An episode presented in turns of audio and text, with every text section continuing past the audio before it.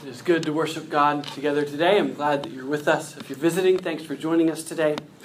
Um, I hope at some time in your life you've had the pleasure of reading Frog and Toad together. As the story goes, Toad made the best batch of cookies he had ever made. Uh, he immediately shared them with Frog, who exclaimed they were the best cookies he had ever eaten. They ate many cookies, one after another. Frog realized they would be sick if they did not stop eating cookies, so he told Toad, and Toad agreed, and they decided to stop after one last cookie, which they joyfully ate. There were still a lot of cookies left, so they decided to eat one very last cookie. We must stop eating, cried Toad as he ate another cookie. Yes, said Frog reaching for another cookie. They decided they needed willpower. So Frog put the cookies in a box, convinced they would no longer eat the cookies. Toad said, But we can open the box. So Frog tied a rope around the box, no longer worried about eating the cookies. Toad said, But we can cut the string and open the box. So Frog got a ladder and put the box on a high shelf, satisfied they would no longer eat cookies. Toad said, But we can climb the ladder and take the box down and cut the string and open the box. So Frog climbed the ladder, took down the box, untied the string, opened the box, and rushed outside and offered them to the birds, who ate them all. Now we have no cookies to eat, said Toad sadly. Not even one. Yes, said Frog, but we have lots and lots of willpower. You may keep it all, Frog, said Toad. I am going home now to bake a cake. I think we can all relate to Frog and Toad. The struggle to do what we know we ought to do. Knowing we want to avoid something or we want to pursue something else and yet finding it rather difficult to do what we need to do. It may be eating cookies or, or cake or pizza, or perhaps it's getting exercise, or maybe something far more serious uh, the sins we struggle with pride, materialism, lust, greed, selfishness, anger, bitterness, envy. Perhaps like frog, we put boxes around the things that tempt us. We tie them up with a string, we put them up on a high shelf, we make them hard to get to. But that doesn't deal with the root problem, the problem of our will, our desires, our sinful flesh. And so we find that we continue to struggle with sin and temptation. Because the problem is so deep that rules can't fix it. As we study our passage in Colossians today, we find a similar problem.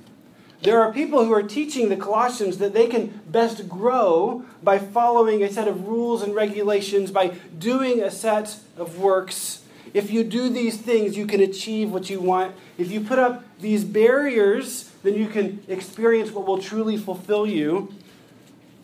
But just as Frog and Toad couldn't quit eating cookies simply by setting up a, a, a, series of rules and barriers, God's people do not grow simply by setting up barriers and rules. Turn to Colossians if you would. Colossians chapter 2. It will help you if you have your own Bible and you open it today.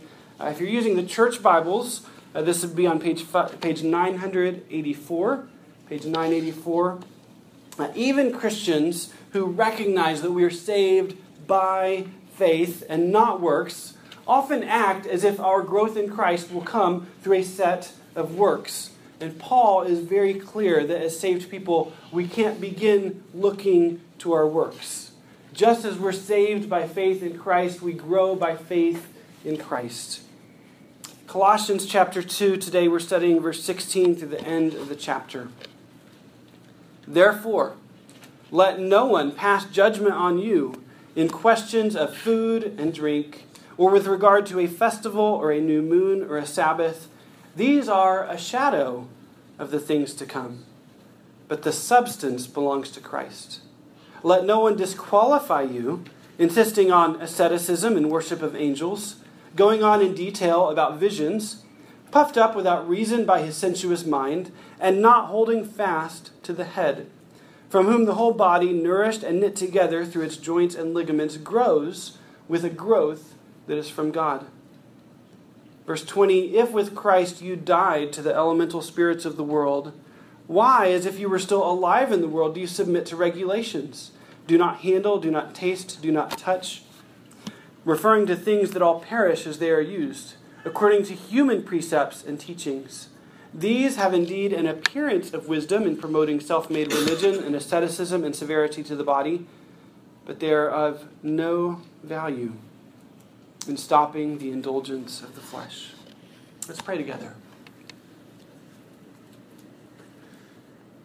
God our Father, you are so gracious to us. You're so merciful and kind. We were far from you, and in Christ you have brought us near. Lord, we so often find ourselves far from you. We're so quick to follow after sinful pleasures. And then in response, we're so quick to set up rules and regulations as if the rules are the things that will make us like Christ. Lord, help us constantly to look to Christ, to cling to Christ, to hold fast to the head. That we would turn from sin by faith, by following after you, by seeing Christ as sufficient, and knowing that He has accomplished entirely the work of redemption. Lord, we thank you for the people that are here today, everyone who is gathered in your name to worship you. And Lord, I thank you for those who have gathered with us today who do not yet know you. And I ask that even this morning you would open their hearts to see their sin, to see the depth of sin, and to see that your grace is sufficient. To see that Jesus Christ and his work on the cross is sufficient. And he has done all the work of salvation. Lord, if there are even Christians here this morning who are in sin, who know they are in rebellion against you, I ask that you would turn their hearts even now. Would help them to see the beauty of Christ and what he's done for us and in faith to turn from that sin and to pursue righteousness. Lord, we thank you for your church, both here locally and throughout the world. Thank you for our other uh, friends here in San Antonio, for many churches that faithfully preach the gospel. But I pray this morning um, for my friend Josh Collins, his church up in Spring Branch, and ask that you would bless them, they would have a great time of worship and joy together today. May your name be proclaimed and may you be glorified. Lord, we know it's you that does these things anywhere in your church. We pray for your people throughout this world who are suffering today, uh, Christians in places where it is not legal to be a faithful follower of Christ. Lord, we ask that you would grant them rest and peace, and that you would even change the hearts of their government, uh, that they would allow freedom. Lord, we thank you for the freedom that we have. May we be faithful to use that freedom to glorify you. In Jesus' name, amen. The key point of this passage is that Christ is your righteousness. Christ is your righteousness. Do not pursue righteousness in rules because Christ is your righteousness the Colossians are being challenged in some way about various kinds of works and worship, and Paul is calling them to keep looking to Christ himself. We'll see three main points in our text today. First, you are not judged by works because of Christ. Second, you are not disqualified by works because of Christ. Third, because of Christ, do not submit to works or regulations. So you're not judged by works because of Christ. You are not disqualified by works because of Christ. Because of Christ, do not submit to works or regulations. I want you, as we study God's Word together, consider your own life and whether there are ways that you are looking to your own works for righteousness. Examine if there are rules you have created, even subtle rules that you lean on instead of Christ. Are there regulations that you have made, uh, perhaps that are wise for yourself, but that you have made into a law for everyone else as well. It's so easy for us to set up a system of guidelines for our lives that may be helpful and useful in some ways, but which become the standard by which we measure ourselves and the standard by which we measure others. And we can come to believe that obeying the rules is the key to righteousness. As we study God's Word today, we're reminded the only thing that secures our righteousness is Christ Himself. So, first main point you are judged, excuse me, you are not judged by works because of Christ. You're not judged by works because of Christ. Verse 16. Therefore, let no one pass judgment on you in questions of food and drink, or with regard to a festival, or a new moon, or a Sabbath. These are a shadow of the things to come, but the substance belongs to Christ. Therefore, let no one pass judgment. So, Paul begins the section with therefore, which ties us back to what Paul has already been teaching us about the Lord Jesus Christ, about our being filled with Christ, who is the fullness of God, and with Christ completing the work of salvation, overcoming his enemies, all these things. This is what Paul's pointing us back to. Therefore, because of who Christ is, because of what he has done, therefore, don't let anyone pass judgment. And then he lists these various things they can't pass judgment on you about. These things Paul has taught about Jesus and his fullness and his work are not just doctrine to be acknowledged. These doctrines are relevant to our lives. These doctrines are practical. So the completeness of the work of Christ is not only a glorious truth to believe in, but has real world, everyday value to us. Because of who Jesus is, because of what he has done, do not let people judge you based on a set of rules that they have created. No one can pass judgment on you as a Christian because of a set of rules that they demand, but which Scripture does not demand. You must not be a Christian because you, whatever the rules are. And then Paul lists out some specific things that Colossians are being judged for uh, food and drink, regard to a festival or a new moon or a Sabbath. Now, this first section, these first two verses, it has a very decidedly Jewish flair. Uh, the Jews were the descendants of Abraham and all who joined them in faith. They followed the law of Moses, or the Mosaic Law, which was the set of rules that God gave to Israel after he delivered them from slavery in Egypt. And these things that Paul mentions all have to do with the Mosaic Law food or drink, festivals, new moons, Sabbaths. The Mosaic Law had a whole set of rules and regulations about what the Jews could and could not eat or drink. Uh, they couldn't eat pork or shellfish or catfish or a whole host of things. And many times, Jews living in Gentile environments, they simply wouldn't even eat meat or drink uh, wine if, if it came from Gentiles, just to be sure that they could remain ceremonially pure and clean. Uh, also, God established various feasts and festivals in memory of God's great acts of salvation. Uh, various sacrifices are connected to these festivals. Uh, the Sabbath is the last day of the week, Saturday, and Jews were to do no work on the Sabbath. They also had Sabbath years. Uh, Israel's whole calendar is based on the lunar cycle. Uh, so some sacrifices are tied to this, this new moon. So the whole section, the, the food and drink, festivals, new moon, Sabbath, they're referring to the law, to its requirements, its observances, its sacrifices. So it seems almost certain that it is Jews who are passing judgment on the Colossians in this context. Uh, potentially Christian Jews, but nevertheless they're Jews. Uh, and they're passing judgment on Christians who no longer follow the Mosaic law, uh, whether they're Jews or Gentiles, but Christians, Christians who ate and drank freely, uh, Christians who didn't observe festivals and new moons and Sabbaths. You may remember while Jesus was alive, they actually regularly accused him of these same kinds of things. But the reality is that Jesus always perfectly fulfilled the law. He said, I did not come to abolish the law, but to fulfill it, and he did fulfill it. And the beauty of the gospel that we saw last week is that Jesus' perfect righteousness is given to us, his people. Right? Our sin, our failure to keep God's law was applied to Jesus on the cross. Our debt to God was nailed to the cross, covered by the blood of Jesus, and Jesus' righteousness is given to us. Jesus Christ fulfilled the law, and his perfect standing before God is granted to his people by faith. So you don't have to follow a set of rules and regulations. And in fact, you couldn't do that even if you wanted to. You don't have to become a Jew and follow the Mosaic law to be saved. You must believe in Jesus Christ to be saved. Because Jesus perfectly fulfilled the law, everyone who trusts in Christ is granted access to his righteousness. His righteousness is applied to them. So, therefore, Christian, let no one pass judgment on you, because God looks on you, and his judgment towards you is that he looks at you and he sees the perfect righteousness of Christ.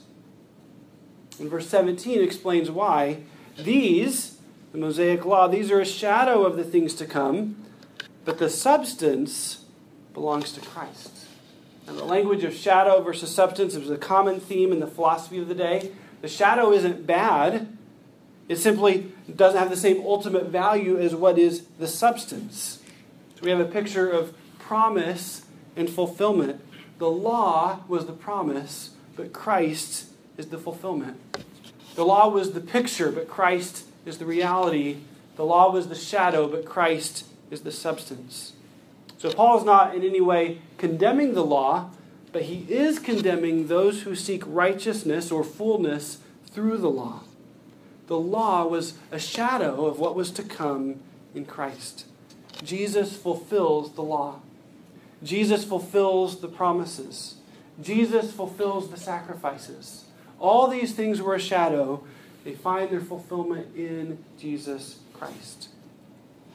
So, seeing what Jesus Christ accomplished on the cross, we see the fullness of what the Old Testament legal system was foreshadowing.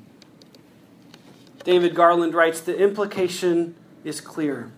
Christ fulfills all Jewish sacrifices and hopes. The future yearned for by the prophets has broken into the present. So listen, don't let people judge you about the shadow when you already have the substance. The law was the shadow, Christ is the substance. So if you let people judge you based on the shadow, you ignore the fact you already have the substance. You have the real thing. You have Christ. Don't let anyone judge you based on a set of works that you do or don't do. Jesus Christ's perfect righteousness is given to his people as a gift by faith. Christ's righteousness, if you're a Christian, is your righteousness. You're not judged by works because of Christ. Now, if you're not a Christian and you're here with us this morning, we're glad that you're here with us. And this text gives us a good opportunity to share what it is that Christians believe to be true. Uh, the reality is, we all deserve judgment for our sin.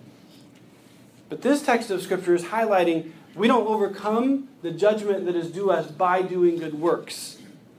The Lord Jesus Christ overcame sin on our behalf. Jesus paid the price for sin. You see this especially in the verses we looked at the last time we met in verses 13 and 14. We see that people were dead in sin, but God made his people alive.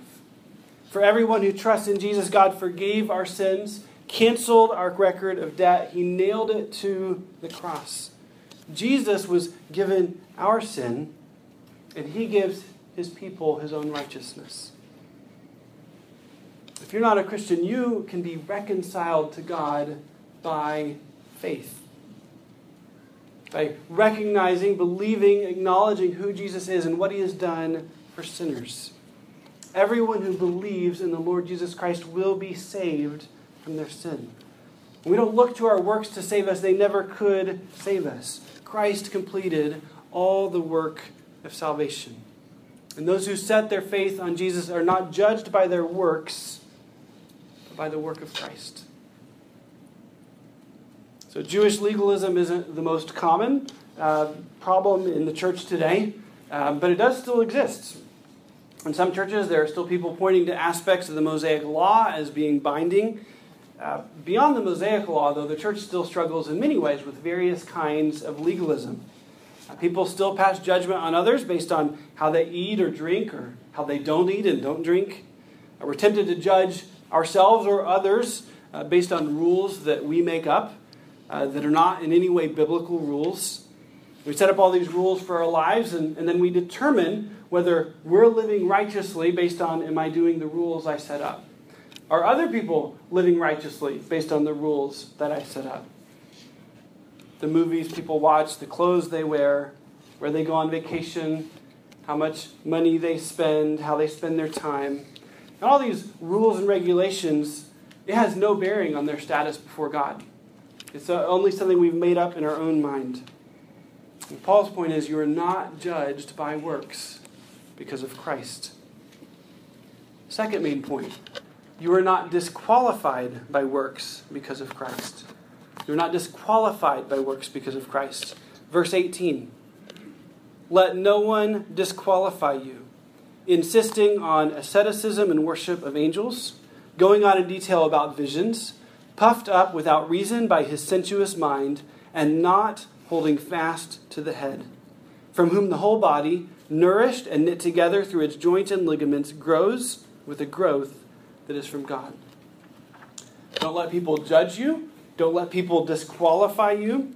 The word behind disqualifying, um, it had previously been used in athletic contests uh, and judges, right? So you had to fit the criteria or the rules to be qualified. And if you don't meet the criteria or the rules, then you are disqualified. And the idea here is that people who have set themselves up as the ones who will determine who is qualified and who is not. They have their own set of criteria that they've made up, their own rules to be followed, and you better match up or they disqualify you.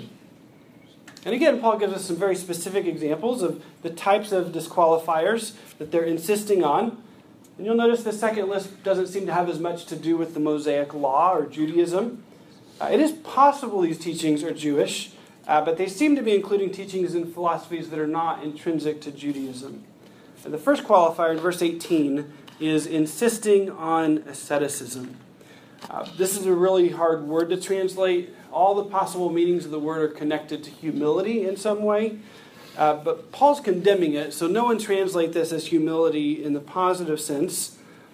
In this context, there's clearly some negative connotation of humility. And so it's normally translated false humility, self abasement, self denial, or as we see here, asceticism. I think that's the best translation in the context. Asceticism says you have to reject all the pleasures of the world. To be truly in tune with God, to be qualified, you have a set of rules that set yourself apart from the world. You deny its pleasures. So you don't enjoy good food and good drink. You don't, even if you're married, you don't enjoy a sexual relationship. You don't own possessions other than the very bare minimum you need to live. And even then, sometimes you'll borrow those things instead. So, to be truly spiritual, you live this ascetic lifestyle of denial, uh, living off in the wilderness by yourself. Uh, we had some friends a few years ago who bought a tiny house, and it introduced me to the tiny house movement. Uh, in some ways, it's actually a pretty cool movement. Uh, people realizing a big house with lots of space isn't a necessity. It can kind of force you to give up things that you don't really need. Uh, but within that movement, within the tiny house movement, if you look at blogs about it and stuff, there's actually uh, a part of the movement that essentially says this is the way to live. It is morally superior to have a tiny house. It is immoral to have a large house filled with things. And within that movement, that, that subset that's saying it's bad to have what we would consider a normal size house, it's the same ascetic philosophy uh, things are bad and therefore you shouldn't have them. And that's the thing Paul's talking about here. Or perhaps you dare to eat food that isn't locally grown. Uh, you eat more than beans and rice because you, you really have to have the luxury of enjoyable food. I mean, you know, meat is a very expensive form of protein. Let's not get started about the cost of cheese or wine. Next thing you know, you're going to be wasting your money adding spice to food you clearly want to enjoy your food too much. And you definitely don't eat out, right? I mean, that's just money down the drain. Now, I'm obviously being a little extreme here, but people really do make rules that are ascetic in nature, requiring themselves, requiring other people to deny enjoyment, to avoid spending any kind of money that isn't absolutely necessary to survival. Now, it may be very wise for you to choose uh, food that is not expensive, and you can certainly save a lot of money if you don't eat out regularly. Uh, but do you make rules about these things that you essentially make as qualifiers of who is in, who is out, who is wise, who is foolish, who is godly, who is not? We do. We can all make rules like that. The second qualifier is worship of angels. The Greco Roman religion had a whole pantheon of gods. Some of them were greater and some were lesser. And the greater gods didn't usually get involved in day to day life uh, of mere mortals, but the lower gods kind of got involved. And it's possible this idea is being kind of transported into Christianity. So God is too big, too great to be concerned about you. Uh, but the angels are close, and so we're going to worship them. They're more likely to respond to us. We're going to give them reverence. Uh, so perhaps uh, in the hope that angels might intervene in their life, they're praying to angels.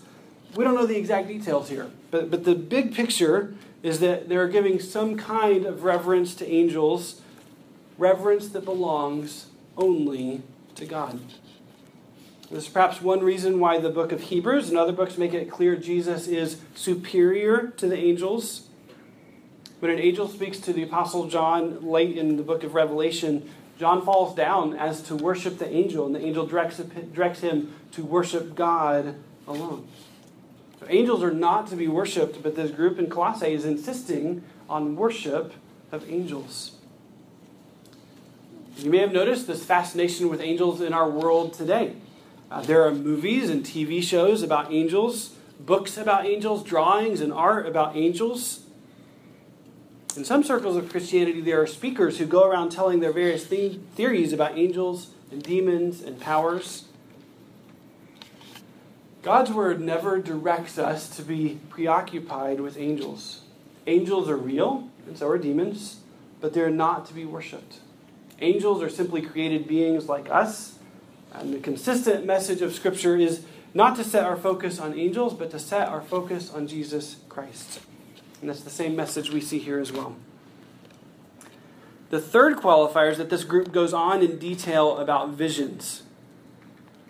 Now, this is somewhat speculative, but it may be that the part of the asceticism that we already talked about, that we mentioned, was fasting that was designed to put people into a state of being ready to receive a vision. And we do know medically today that people who are starved or dehydrated are more likely to have hallucinations. It's possible that those things were connected. But whatever is causing these so called visions, the people of the, the Colossians that they're dealing with here, they are going on about these visions as if they are the most important and urgent thing. We have the same sort of thing in our day today. People with visions uh, books written about people who supposedly died and went to heaven and came back. In a couple cases, people who went to hell and came back. Uh, people claiming to be, have been taken into the presence of God. So there are people, so they're seeking to disqualify others, insisting on these things. But what do we see is actually true of these people? Such a person is, end of verse 18, puffed up without reason by his sensuous mind and not holding fast to the head, from whom the whole body, nourished and knit together through its joints and ligaments, grows with a growth that is from God. These people going on about these things are prideful, he says, and they are not holding fast to Christ. They have this intense fascination with things that are not from Christ, and they have failed to hold fast to Christ. Pride is the root of many sins. And in this case, their, their pride has caused them to look outside of Christ to determine who is really connected to Christ. And the irony of all this is that while they're looking outside of Christ to disqualify others, they are not themselves holding fast to Christ. They're so busy looking at these other things that they aren't looking to Christ Himself. And that tends to happen. When we try to find fullness from something besides Christ, when we think growth in holiness comes from something besides Christ, when we think our walk with God is maintained through something besides Christ, we start looking to those things, whatever they are, instead of looking to Christ. And if we base our spirituality in any way on our works, it always leads to pride. Because then my spiritual life comes back to me and to my works in so many ways, rather than to Christ and what he has done. The reality is that Christ is what we need. He has completely accomplished salvation for his people, and he provides everything that we need for a life of godliness. He's the head of the body, the church. He provides the nourishment. He knits us together as his people. He provides the growth that comes from God.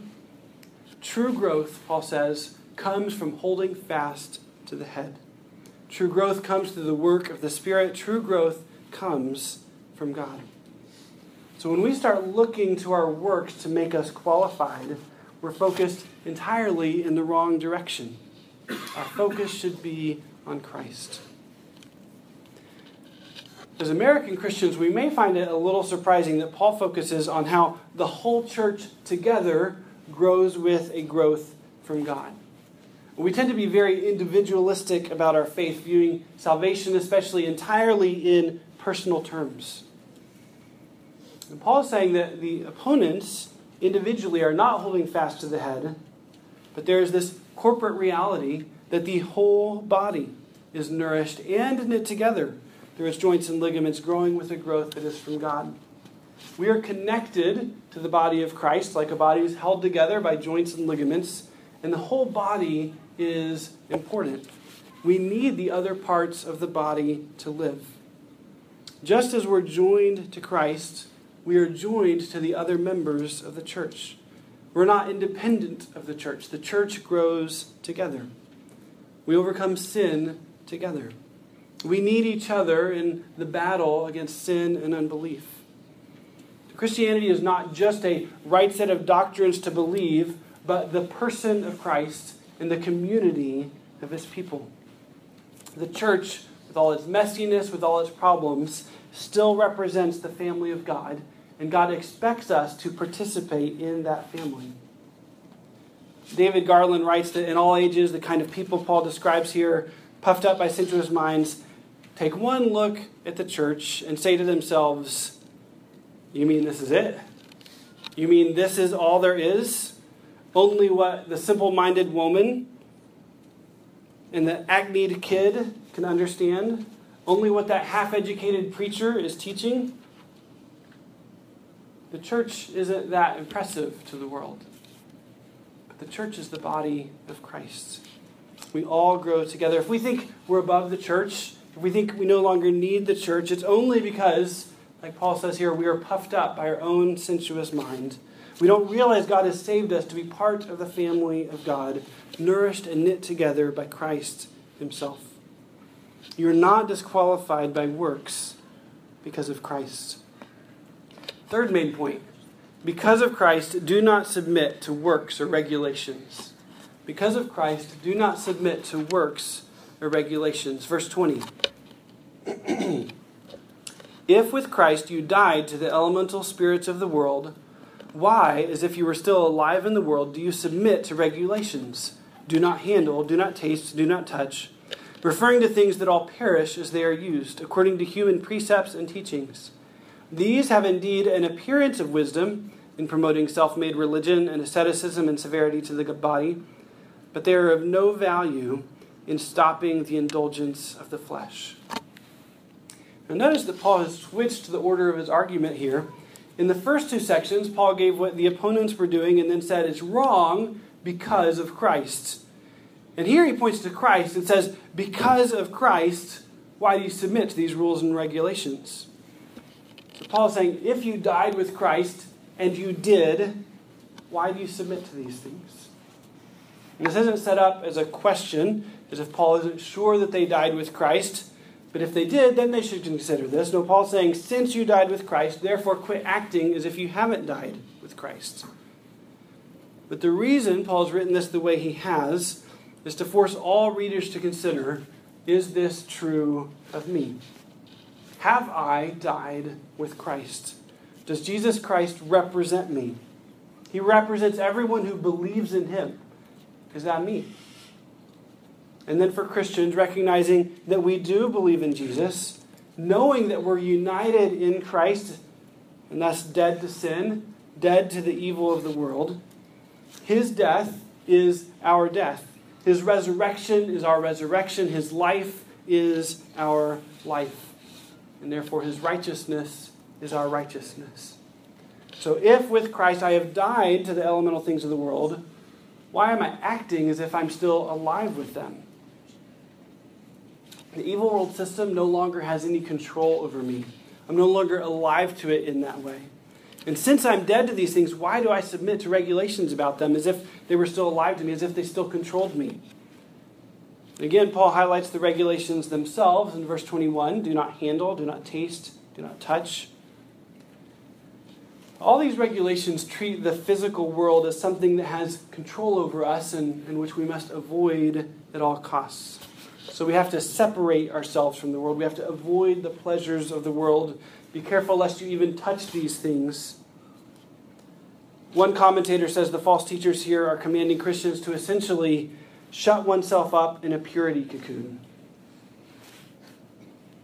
You may know that, in fact, in the early centuries of the church, there were ascetics who lived exactly like this.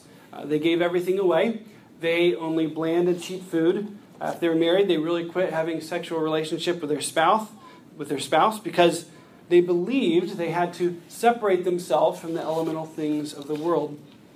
And Paul's point here is if you died with Christ to those things, then you don't have to submit to these made up rules and regulations about them. And notice how Paul continues do not handle, do not taste, do not touch, referring to things that all perish as they are used according to human precepts and teachings. These things all perish as they're used. It's not clear if Paul is saying that things involved perish with use or that these man made regulations themselves will perish. It seems he's referring, though, to the things being used. Uh, and food is the most obvious illustration of that point. You eat food once and it's gone. You don't get to eat it again after that. And Jesus said, It's not what goes into the mouth that defiles you, but what comes out of your mouth. So, why do you treat food as something not to taste when you just use it up and then it's gone? Why treat food as something that can contaminate you? If God has offered up something for us to enjoy that is good, don't make up fake regulations about it. And the end of verse 22 really highlights the problem here. These regulations are all according to human precepts and teachings and not according to Christ. These are human rules and regulations, not God's. Uh, in earlier times, Israel had the Mosaic law they were to follow. Uh, and if you know Israel's history, over time they failed to obey the law. And so, because of that, different rabbis and their followings established their own rules that expanded on the law and built the law to put a fence around the law to help people ensure they obeyed the law. And these secondary rules and regulations were given equal weight over time to God's law itself. And so when Jesus was on earth, he's constantly battling with the Pharisees and Sadducees because they had their own commandments that they gave equal weight to God's commandments. And the situation in Colossae seems to be much the same. Human precepts and teachings given equal weight with Scripture. Sure, you have Christ, and that's good, but you also have to do all these things. You have to avoid all these other things. If you really want to be pure, if you really want to grow, then this is your list of do's and don'ts. These rules and regulations may seem very pious, but they simply represent human wisdom and not God's wisdom. And the reality, though, is that even though they do seem to have human wisdom, they're actually of very little value. Look at verse 23. These have indeed an appearance of wisdom in promoting self made religion and asceticism and severity to the body, but they are of no value in stopping the indulgence of the flesh. They look good, but they have no value in stopping the indulgence of the flesh. They appear to be wise, but they have no value. Now, some translators view the language here as actually saying these rules cause the indulgence of the flesh. So not only are the rules unhelpful, they actually are harmful. And it is possible, it's not certain, but at minimum, we know these rules that people are counting on, they don't even help. They're of no value in stopping the indulgence of the flesh. But why is that? Why is it that rules don't actually help us? Rules don't stop us from indulging in the flesh because our problem is much bigger than rules. If rules could fix us, we wouldn't need Christ in the first place. But our hearts are so desperately wicked, the only thing that will turn us is Christ Himself. Rules actually put a greater focus on our flesh because they're centered around the desires of the flesh. Rules put ourselves back in charge of our salvation and our sanctification. Rules are useless against the flesh and are powerless compared to the cross. Now, before we wrap up, it is important to note Paul is not condemning self discipline. He isn't condemning white practices. He isn't saying there's no such thing as sin. As we move into chapter 3 next week, we see Paul challenging the Colossians if you are raised with Christ, then live like it. Put off sin, put on righteousness, and Paul gives various commands that sound like rules. And the difference is that for Paul and for us, it always comes back to Christ. There's nothing wrong with having personal rules that keep you from areas of temptation, but it is our nature to begin trusting in the rules instead of Christ. And if you trust in the rules, you will always fail. On the one side, our, our hearts are very clever at figuring out ways to get around the rules. So you have the rule, but this isn't in that category, so I can do it. And on the other hand, our hearts are very quick to seek righteousness in keeping the rules. I have this thing, I want to avoid some sin. It's a constant temptation, so I don't do this. Now, if I'm, if I'm following that rule, now suddenly I find my righteousness in that rule. If you're counting on the rules to change you, the rules will always fail you. If you're counting on Christ to change you, Christ will always give you the power to change.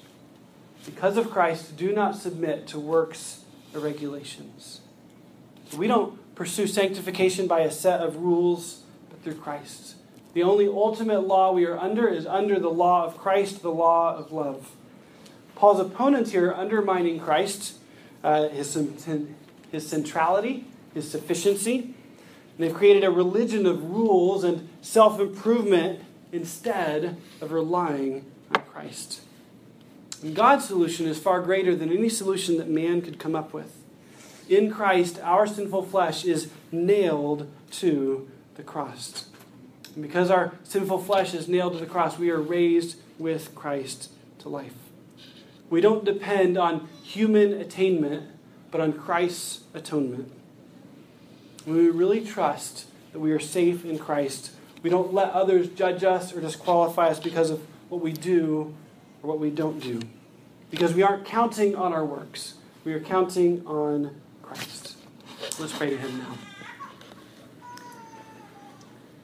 God our Father, you are a gracious and kind God. You looked on us in our sin, our constant turning from you, and you had grace and compassion and mercy. And you sent your Son for us. You sent your Son to redeem your people to be people for your own possession, zealous for good works,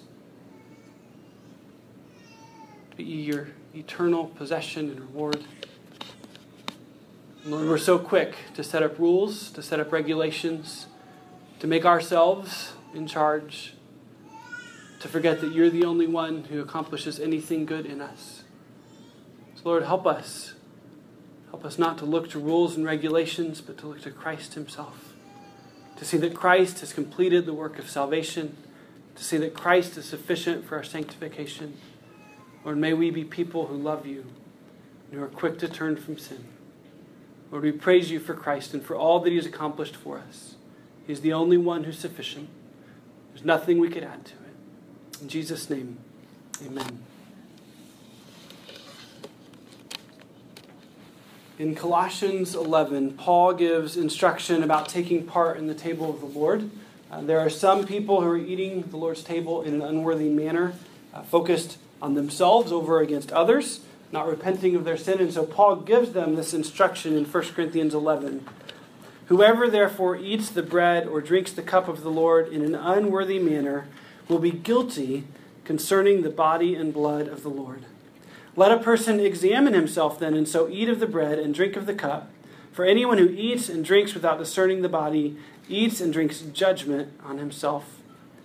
That is why many of you are weak and ill, and some have died. But if we judged ourselves truly, we would not be judged. But when we are judged by the Lord, we are disciplined so that we may not be condemned along with the world. Before we take the Lord's table, we are all called to examine ourselves. Is there an area in your life where sin has control? Or, like we saw in our text today, are there areas where you are counting on rules for your righteousness rather than holding fast to Christ? Set your sin aside and hold fast to Christ. His death is sufficient, His grace is sufficient. And having repented of your sin, come and take the Lord's table, rejoice in His death, His resurrection, and His future return. On the other hand, if you will not set aside your sin, then the Lord's table is not for you. Not today. So let's take a minute and examine our hearts and pray silently. And I'll call us to come and take together.